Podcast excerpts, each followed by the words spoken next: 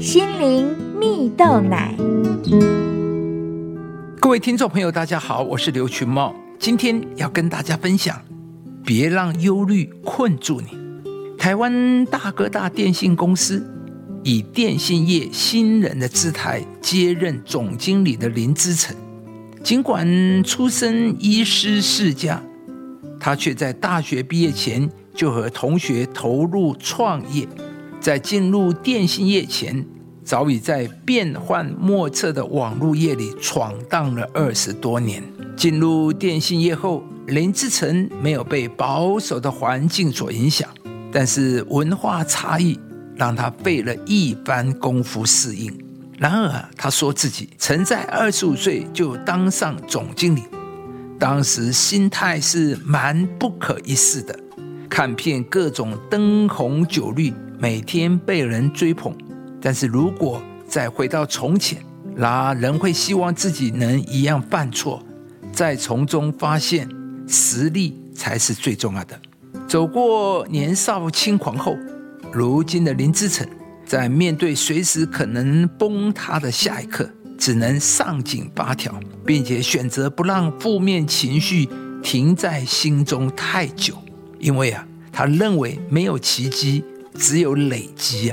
林之诚发现了，人生中所有的事情从表面看是奇迹，其实背后都是经过很长一段时间的努力，很多周边的事情到位才能水到渠成。所以他从来没有那一种要怎么样去面对明天的恐惧，因为一早醒来，太阳还是从东边出来，你还是得继续处理这些问题。而只要你在过程中不断努力跟累积，时间到了，该发生的事自然就会发生。亲爱的朋友，面对恐惧最好的方法就是选择不让负面情绪停在心里太久。故事中的林之诚面对传统电信业的转型，虽然他仍在摸索当中，但他却选择不让负面情绪影响自己太久。圣经上也有一句话说，所以不要为明天忧虑，因为明天自有明天的忧虑，一天的难处一天当就够了。的确，我们每一天都有很多事情带给我们很大的压力，然而每一次我面对事情，我都会勉励自己说，忧愁担心是没有用的，我只要尽力去做我能做的，而我不能做的就交托给上帝。就像圣经里有一个人物名叫尼西米，